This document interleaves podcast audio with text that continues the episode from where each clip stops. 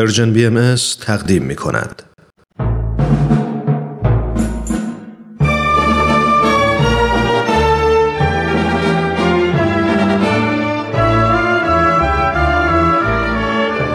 رادمردان جاوید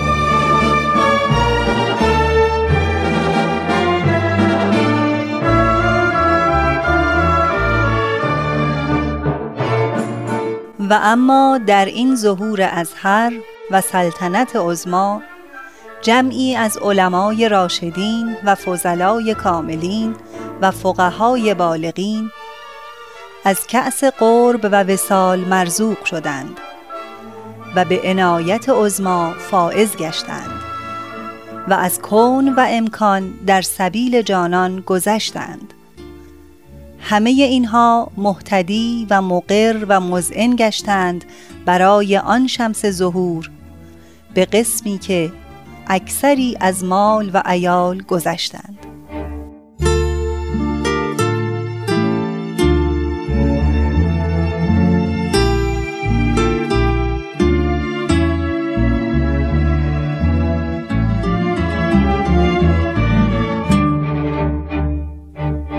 همراهان عزیز رادیو پیام دوست درود بر شما خیلی خوشحالم که یک بار دیگر با شما هستم و به اتفاق همکارانم بخشی دیگر از مجموعه رادمردان جاوید را به شما تقدیم می کنم.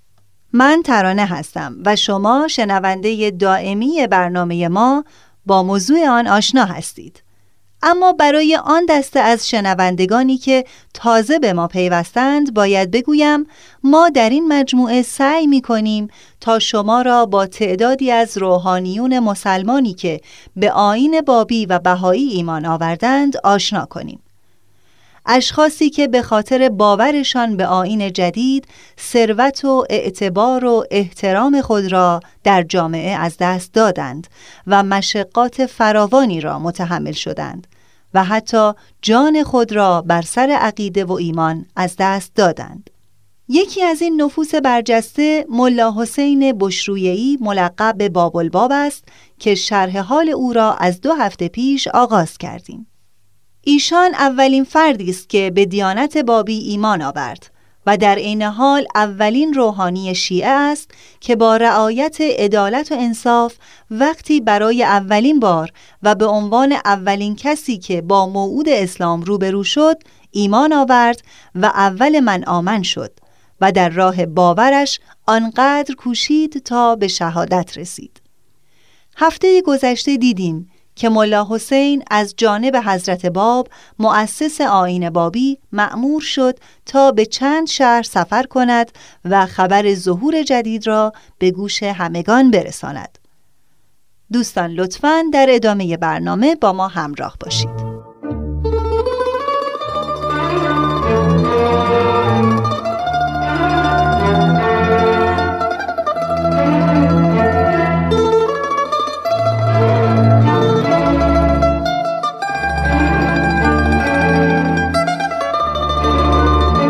پس از کاشان به سمت قوم سفر کردم. اما در آنجا در مردم استعدادی نیافتم و تنها اندکی از حقایق روحانی را بازگو کردم. نبیل زرندی مورخ و نویسنده بهایی می نویسد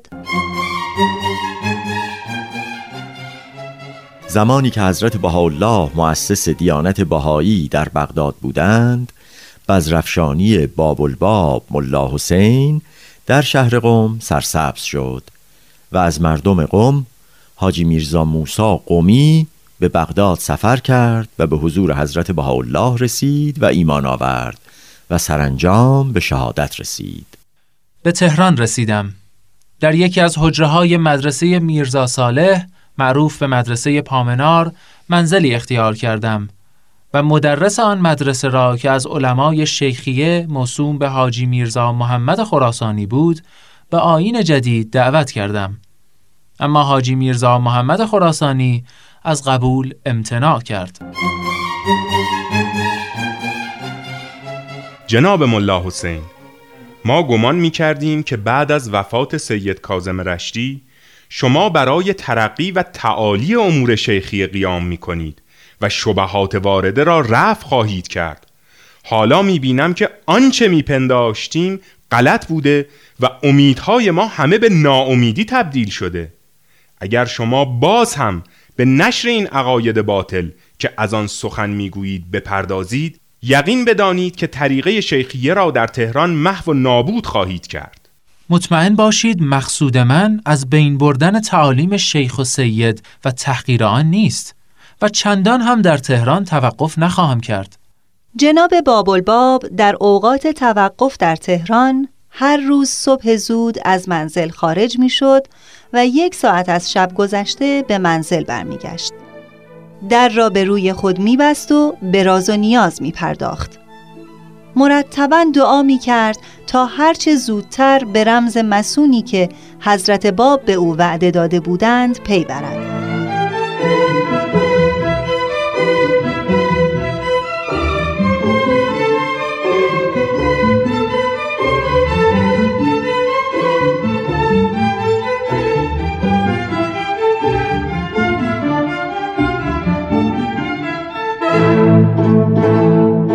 ملا محمد نوری که از پیروان شیخ و سید بود چنین حکایت می کند من از شاگردان حاجی میرزا محمد خراسانی بودم. زمانی که ملا حسین در مدرسه میرزا صالح منزل داشت من هم در همان مدرسه جنب حجره بابالباب منزل داشتم و با ایشان معاشر بودم. روزی ملا حسین از من پرسید آیا شما که از اهل نور مازندران هستی از فامیل میرزا بزرگ نوری کسی را می‌شناسی که معروف باشد و در اخلاق و رفتار قائم مقام او محسوب شود؟ در میان پسران او یکی از همه ممتازتر و در رفتار شبیه پدر است. نامش میرزا حسین علی و سنش هم 28 سال است. به چه کاری مشغول است؟ بیچارگان را پناه است و گرسنگان را اطعام میفرماید. چه رتبه و مقامی دارد؟ ملجع مستمندان و پناه قریبان است. خط شکسته نستعلیق را خوب می نویسد و اوقات خود را اغلب در میان جنگل های زیبا به گردش می گذراند. به مناظر زیبای طبیعی علاقمند است. اینطور که پیداست زیاد او را ملاقات می کنی. آری، اغلب به منزل او می روم.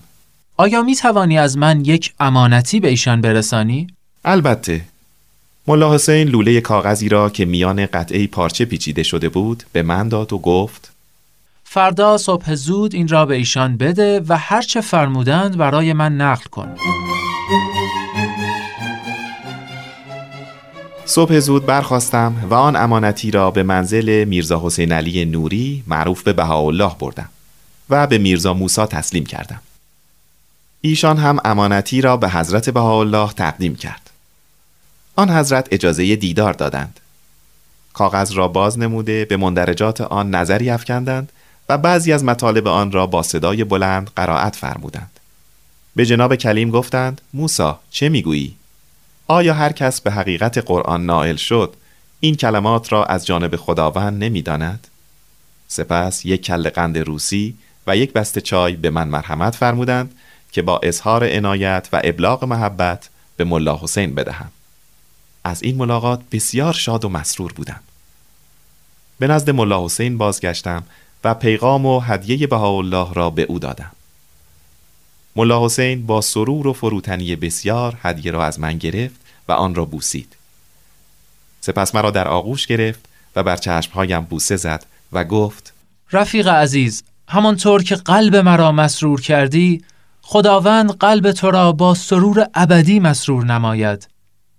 از این رفتار ملا حسین متعجب شدم. با خود گفتم چه چیز می‌تواند سبب ارتباط این دو قلب شده باشد؟ چند روز بعد ملا حسین به طرف خراسان رهسپار شد. هنگام خداحافظی به من گفت آنچه دیدی و شنیدی مبادا به کسی اظهار کنی. همه را در قلب خود نگاه دار. مبادا اسم او را به کسی بگویی که دشمنانش او را آزار خواهند رساند. همیشه دعا کن که خداوند او را حفظ کند. و به واسطه او بر زعفا منت گذارد و فقرا و بینوایان را در زل او عزیز فرماید. حقیقت امر حالا از شما پوشیده است. حال باید ندای امر جدید را به مردم ابلاغ نماییم و خلق را به این امر مبارک دعوت کنیم. انقریب جمعی در این شهر جان خود را در راه این امر فدا خواهند ساخت و شجری امر الهی به خون آنان آبیاری خواهد شد و مردم در زل آن شجره در خواهند آمد.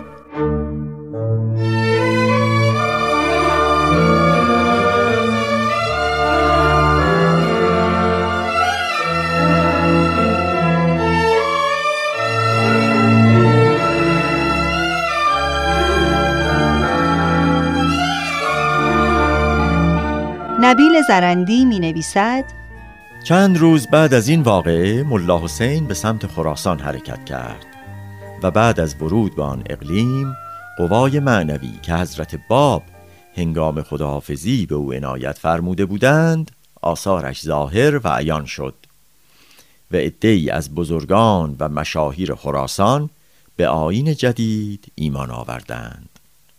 اولین کسی که در خراسان مؤمن به آین بابی شد میرزا احمد از غندی بود که از همه علمای آن حدود دانشش بیشتر و علمش وسیعتر بود. سپس ملا احمد معلم شیخ علی ملقب به عظیم و ملا میرزا محمد فروغی ایمان آوردند. در مشهد میرزا محمد باقر منزلی در اختیار جناب باب الباب ملا حسین بشرویه گذاشت. خانه ای که در محله بالاخیابان واقع بود و به زودی به بیت بابیه شهرت یافت.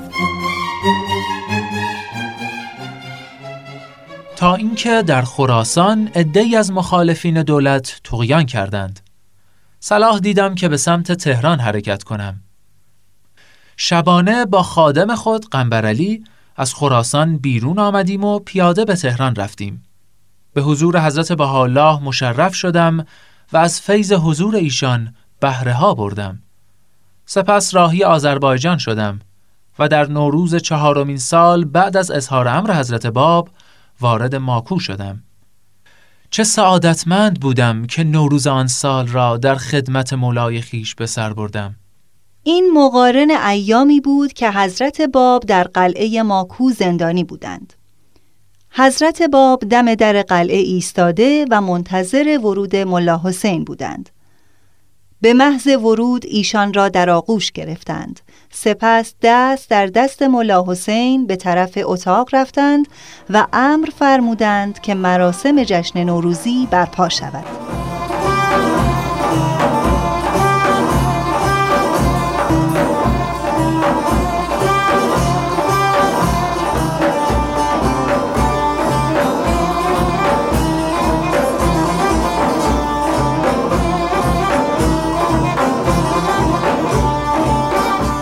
در خدمت حضرت باب به بام قلعه رفته بودیم.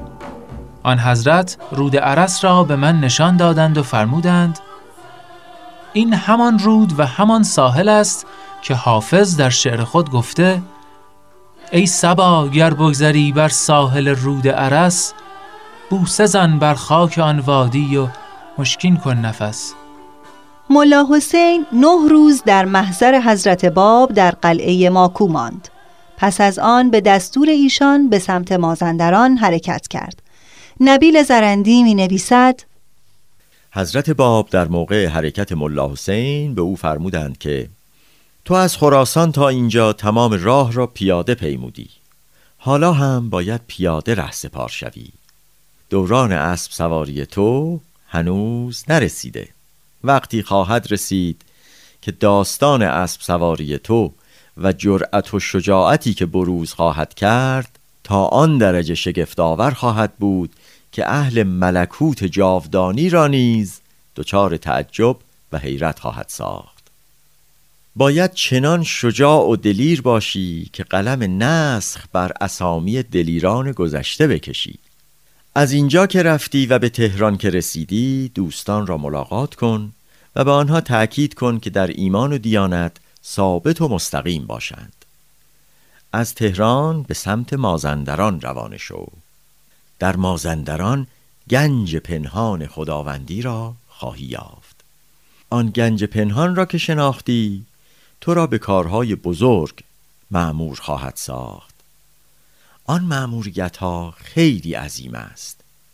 هیچ امری از اول دنیا در عظمت و بزرگی به آن معموریت ها که به تو خواهد داد مقابله نتوان کرد تا به آنجا نرسی از کیفیت این معموریت ها مطلع نمی شوی. به مازندران که رسیدی از حقیقت امر کاملا با خبر خواهی شد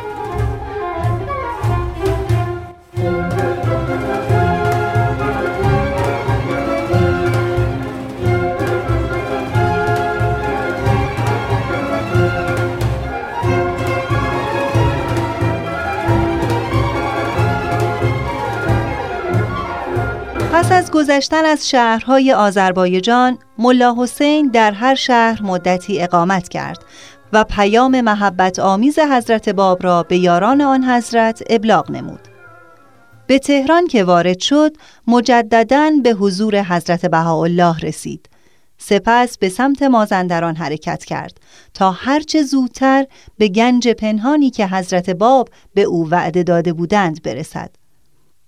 ابتدا به شهر بابل منزل جناب قدوس وارد شد. قدوس جوانترین و آخرین فرد از هجده تن حروف هی یعنی پیروان اولیه حضرت باب بود. او در بابل منزلی داشت که محل رفت و آمد مؤمنین حضرت باب بود. قدوس و من از دیدار یکدیگر شاد و مسرور شدیم. او شخصا پای مرا شستشو داد و گرد سفر را دور کرد. مجلس زیافتی ترتیب داد و عدهای از مؤمنین را دعوت کرد تا برای دیدار با من دور هم جمع شوند. پس از پایان مهمانی کنار هم نشستیم و به مذاکره در آنچه بر من گذشته بود از دیدار با حضرت باب در ایام نوروز و سفر طولانی من گذراندیم. سپس قدوس رساله ای را که به نام تفسیر ساده سمد نوشته بود ارائه کرد. جناب ملا حسین خواهش دارم بعضی از صفحات این کتاب را مطالعه فرمایید. ملا حسین نزدیک یک صفحه از کتاب را خواند. فورا دریافت که سرچشمه ای که معلف این کتاب از آن استفاده کرده وحی الهی است. بی اختیار از جا برخاست و در آستانه در ایستاد و با خضوع تمام گفت سرانجام گنج پنهانی را که حضرت باب به من وعده داده بودند پیدا کردم.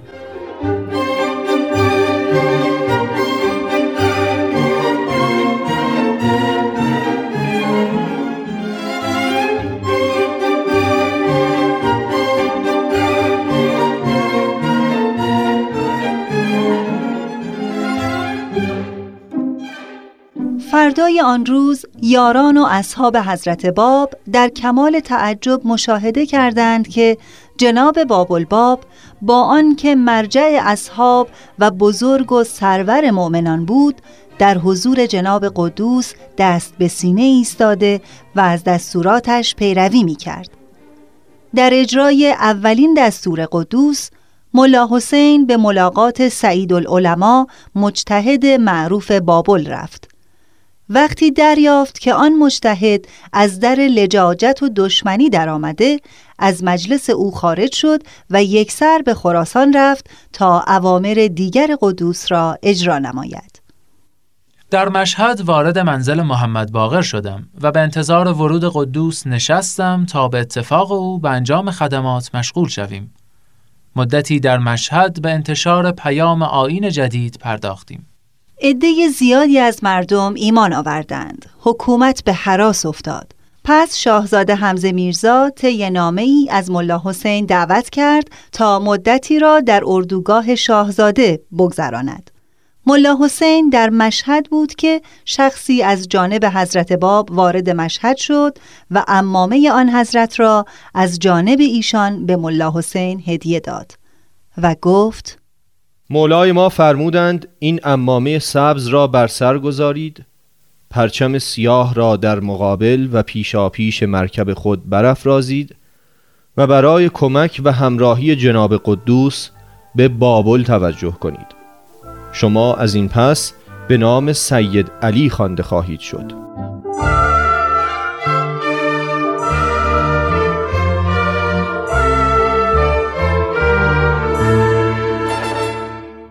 دوستان عزیز به پایان این بخش از سرگذشت شنیدنی ملا حسین بشرویعی ملقب به بابل باب رسیدیم. هفته آینده با ما همراه باشید تا این شرح حال را دنبال کنیم. از تماسهای گرم و مداوم شما سپاس گذاریم. پیشنهادات و انتقادات شما به ما یاری می دهد تا در تهیه برنامه های بهتر تلاش کنیم. لطفاً با ما تماس بگیرید. با شماره تلفن 201 703 671 88 88 تا بعد بدرود.